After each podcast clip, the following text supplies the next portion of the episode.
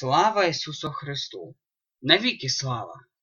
Дорогі у Христі! Сьогодні 30 березня 2014 року.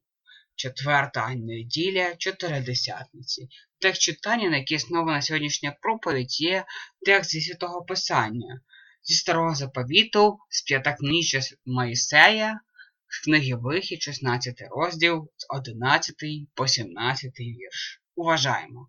І промовив Господь до Моїсея, говорячи, Я почув ремствування Ізраїлевих синів, промовляй до них, кажучи, під вечір будете їсти м'ясо, а рано насититесь хлібом, і познаєте, що я Господь Бог ваш. І сталося ввечері, і знялися перепалиці, і покрили табір. А рано була верства роси навколо табору, і піднялися верства тієї роси, аж ось на поверхні пустині щось дрібне, вискувате, дрібне, немов паморозь на землі. І побачили Ізраїлеві сини та й казали один до одного Мангу? Бо не знали, що то, а Мойсей відказав їм Це той хліб, що дав вам Господь на їжу, це те, що про нього Господь вказав, збирайте з нього кожен у міру їди своєї, гомер на голову за числом ваших душ. Візьміть кожен для того, хто в наметі його. І зробили так Ізраїлеві сини, і не збирали хто більше, а хто менше. Це слава Боже. Миром усім у Христі. Амінь. Одного разу, влітку 1946 року, в провінції однієї південноамериканської країни поширилися чутки про майбутній голод. Насправді, пшениця в той рік виросла небаченого зросту, і погода сприяла успішної зібранню врожаю.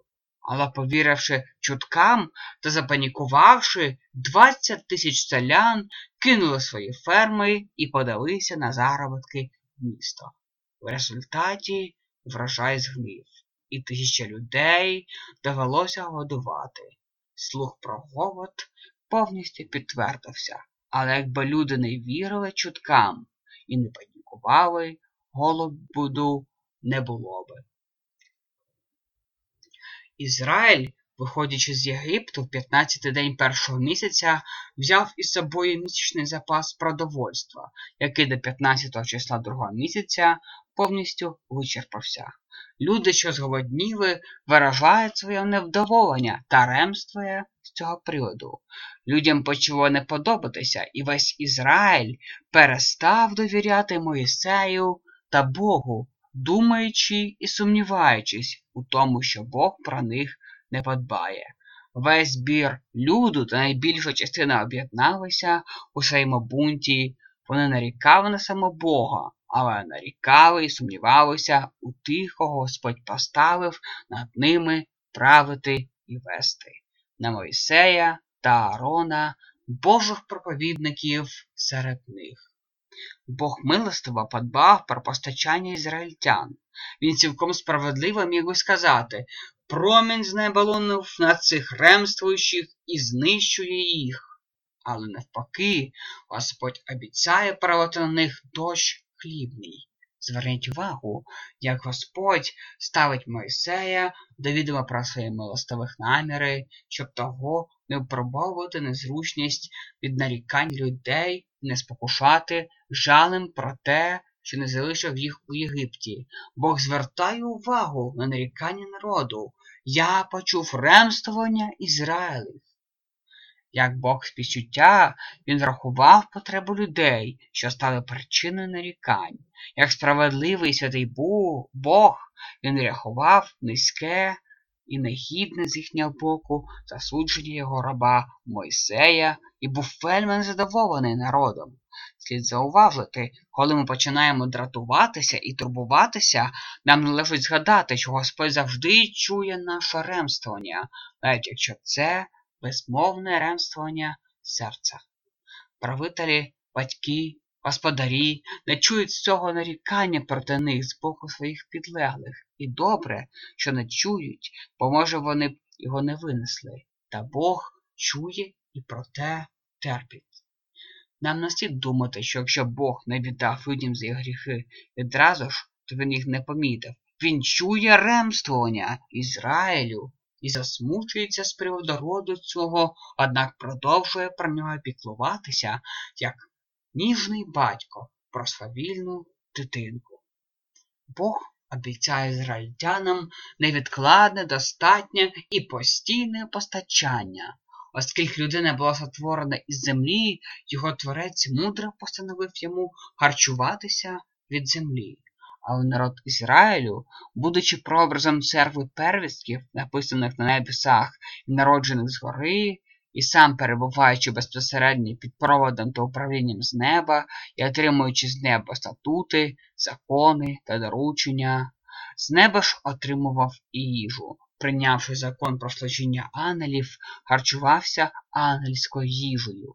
Дивіться, що Бог замислив здійснити, забезпечуючи народ їжею, щоб випробовувати його, чи буде він ходити в моєму, чи ні. Таким чином Господь перевіряв, чи довірять йому ізраїльтяни, чи будуть чинити за законом віри, чи ні, чи зможуть жити за принципом з рук і у рот, і чи зможуть задовольнятися тим хлібом на день, який приносить до нині, і чи зможуть покладатися на Господа, у тому, що він забезпечить завтра свіжу їжу.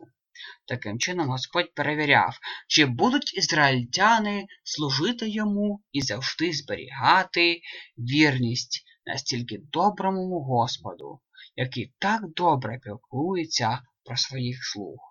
І цим він в результаті явив всьому світу, яким невдячним народом були ізраїльтяни, яким нічого не могло прищепити почуття обов'язку.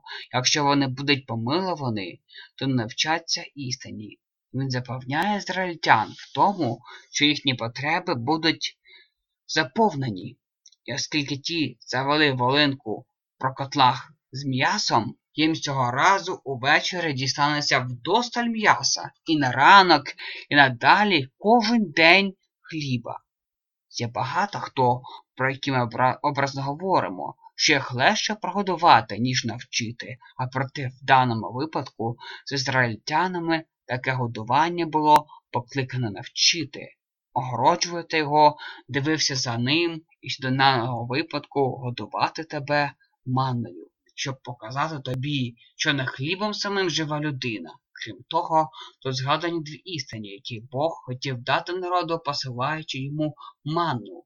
Те, що Бог вивів ізраїльтян з Єгипту, було досить очевидним, яким же тупим і короткозорим потрібно бути, щоб говорити, що це Моїсей їх вивів.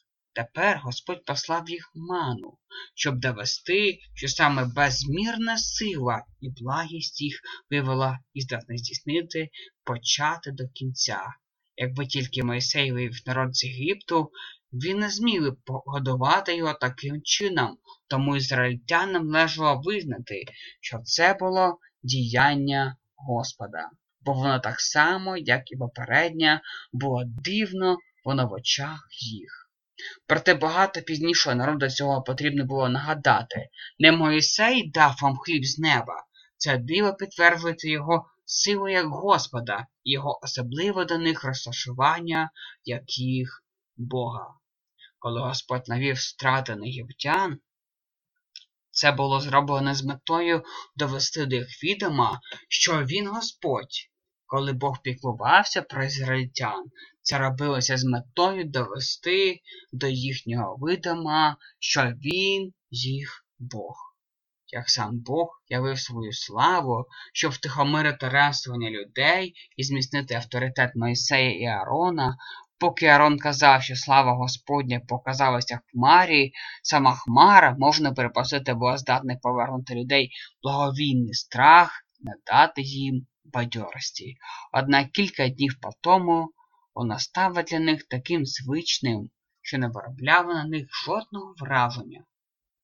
Якщо тільки не світила надзвичайно яскраво. Визначте, слова Божих служителів, ймовірно, лише тоді принесуть нам користь, коли Божа слава пролє в наші душі світло насказане.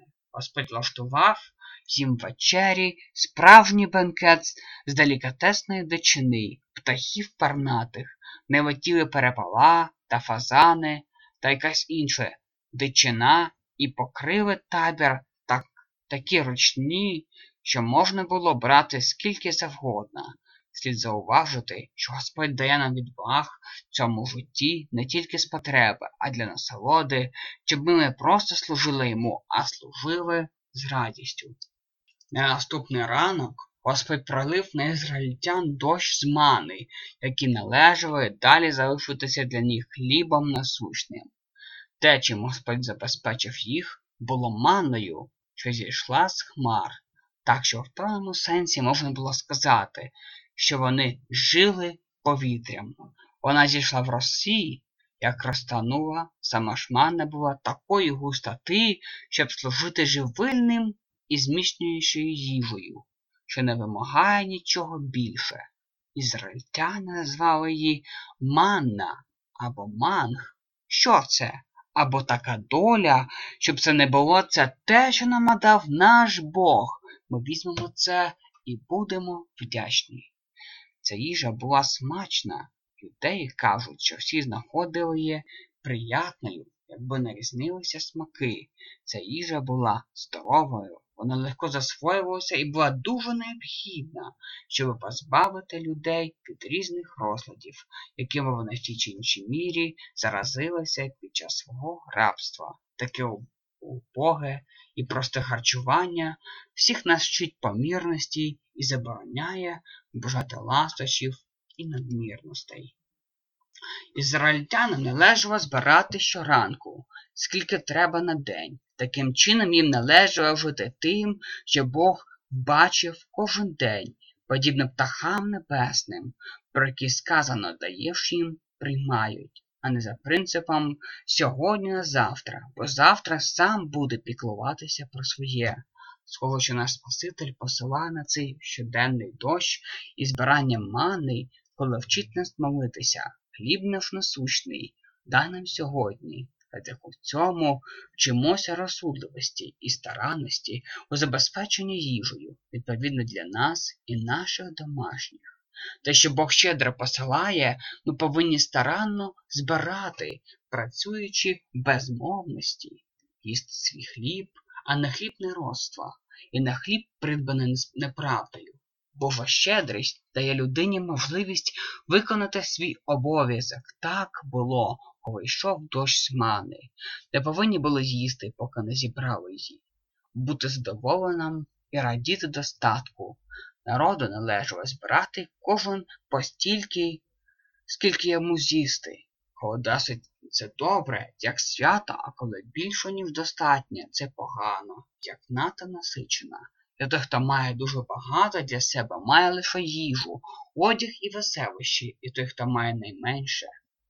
Нерозмірність в благах і радощах світу цього, якими насолоджуються різні люди, не настільки велика, як неспівмірність у власності та маєтках. У Божій коморі надійніше і безпечніше, ніж у власній доставленій звідки хліб по народу солодший і свіжий. Господь завжди і кожну секунду нашого життя піклується про нас, дбає про нас, дає нам їжу, одяг, роботу, все необхідне для нашого життя. Він дбає і піклується про нашу віру, про нашу душу. Господь дає нам своє Євангеліє, яке укріпляє нашу віру, дає нам наше хрещення, коли ми становимося громадянами Царства Небесного, як щеплення приєднує нас до Ісуса Христа, до Його Святої Церкви, де ми слухаємо проповідь та приймаємо Христову вечерю. Господь колись подбав про Ізраїль, давши їм ману небесну. Сьогодні Господь теж дбає про Ізраїль, що є церква Божа. Сьогодні та кожну неділю ми з вами наслідку того, що Господь дбає про нас, приймаємо святу вечерю, ми приймаємо манну небесну, реальне тіло і кров Господа нашого Ісуса Христа у воді хліба і вина. Бог тоді дбав про своїх віруючих, так само Він дбає про нас і тепер. Нехай Господь благословить тебе, і нехай Він тебе стереже, нехай Господь засяне тебе лицем своїм, і нехай буде милостив до тебе, нехай Господь зверне тебе лице своє, і хай дасть тобі мир. Амінь.